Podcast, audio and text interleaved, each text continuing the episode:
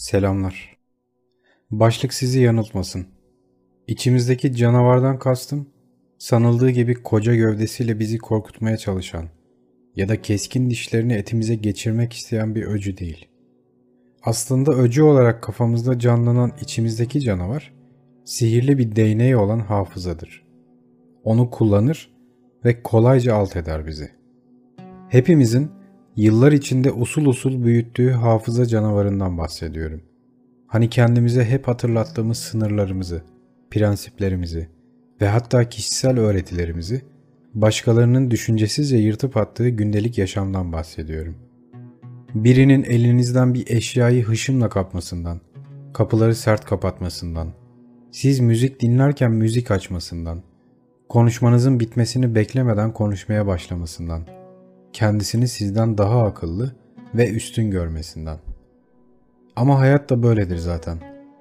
Hayat tıpkı çocukken dayak yiyip annemize koşmak gibidir. Yolda olmaktır aslında. Bir takım planlar yaparken hayatın ensemize sertçe vurup hasiktir demesi gibi bir şeydir.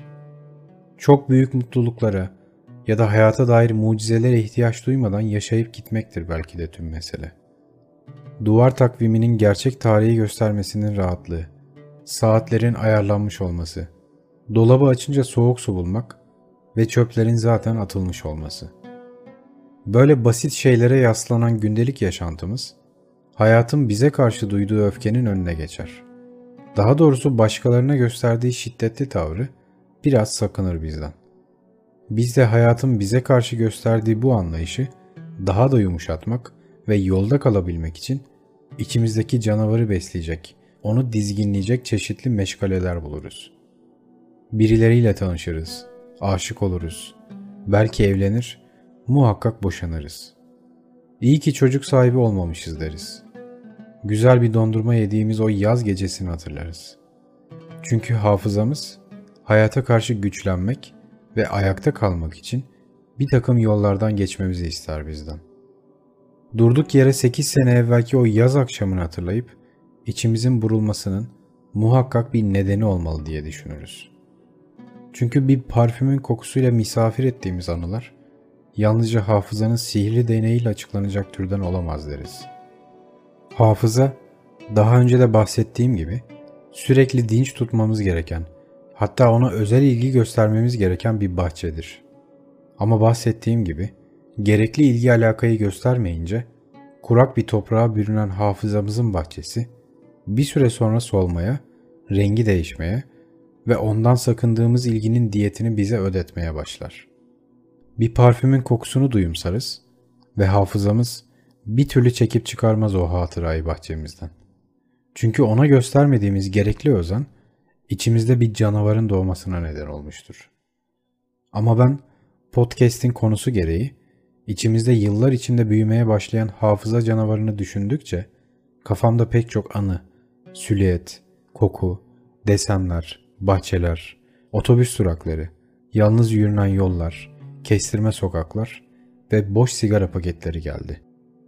Çünkü hafızamız bize bir gerçeği hatırlatırken onu usta bir kütüphaneci gibi gider, bulunduğu raftan alır ve önümüze serer.'' O boş sigara paketine iliştirdiği yaz gecesini hatırlamak bu yüzden çok kolay ve can yakıcıdır. Bu yüzden o otobüs durağı bize çok melankolik gelir. Çünkü ilk kez orada öpüşmüşüzdür. Hafızamız bu anlamda biraz acımasız olsa da doğamız gereği bir görev bilinciyle hareket eder. Çünkü hayat gibi, çünkü sokak gibi, çünkü başka insanlarda olduğu gibi hafızamız da düşmandır bize biraz.'' Anılar yaşanırken arkalarda bir yerde kapı arkasından olan biteni izler, kaydeder ve belki de 17 sene sonra önümüze dökmek için sırada bekler. Onu canavar kılan şey insanın kendisini vazgeçirmez, ölümsüz ve hep haklı görme çabasında gizlidir. O müzikte gizlenen harika noktayı yalnızca bizim keşfettiğimizi zannederiz. Sonra hafızamız hayat ilerlemeye devam ettikçe bir takım parçaları birleştirir ve aklımızın perdesinde kocaman bir ayna gibi gerer bize gerçekleri. Sihirli değneğiyle birlikte anlam kazanan hatıralar, yollar, yalnız geceler ve bir takım şeyler bize o hep kaçındığımız gerçekleri hatırlatır. Bu alemde hiçbir manamız, hiçbir önemimiz yok. Doğduk, yaşıyoruz ve öleceğiz. Hayatı anlamlı ve güzel kılan yanın bu olduğunu ancak bir kırılma anında fark ederiz. Hiçbir önemimizin olmaması, kişisel anlamda bizim önemli olmamamızla değil, hayatın dengesinin bu formülde saklı olmasıyla ilgili. Genel bir tanımın dışında kendi penceremden ya da daha içten, kendi gövdemden baktığımda benim içimdeki canavarın çok da adil olmadığını söyleyebilirim. Ama ondaki bu adalet eksikliği sanıldığı gibi bana has bir şey değil. Pek çoklarında olduğu gibi hafızanın kusurlu yanını besleyen, onun öcü yanını ortaya çıkartan şey benim gençlik hatalarım ve bir dönem her insan gibi kendimi ölümsüz sanmam oldu. Fakat buradaki ölümsüzlük, yaşlılığı ve ölümü ancak belli başlı talihsizlerin başına gelebilecek bir tür hastalık sanmamla ilgiliydi. Hafızamın beni yanıltmadığını düşünerek, küçükken elleri lekeli ve diğer yetişkinlere kıyasla daha buruşuk olan yaşlıları gördüğümde, onlara acır, üzülür ve neden böyle bir şey kabullendiklerini düşünürdüm.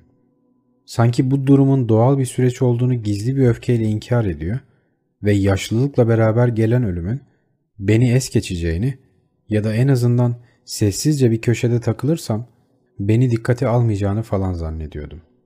Çünkü çok küçüktüm ve kendisini zeki zanneden bir geri zekalıydım.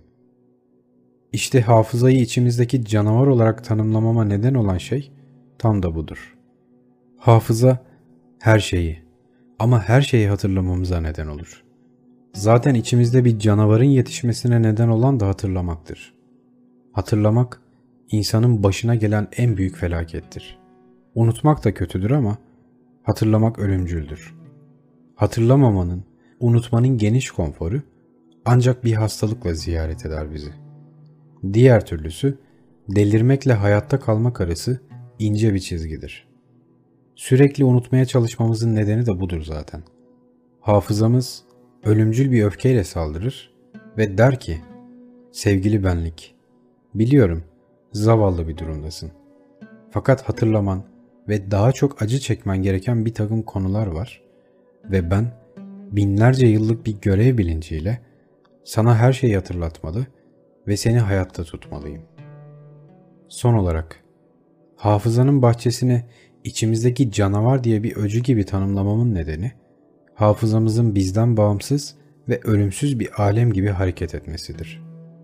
Tıpkı benim çocukken kendimi bir yerlere saklarsam ölümden kaçabileceğimi, ölümsüz bir şekilde yola devam edebileceğimi sanmam gibi tuhaf bir hakikat bu. Biliyorum. Ama zaten içimizdeki hafıza canavarı da biraz böyle tuhaf bir bahçe değil mi? Görüşmek üzere.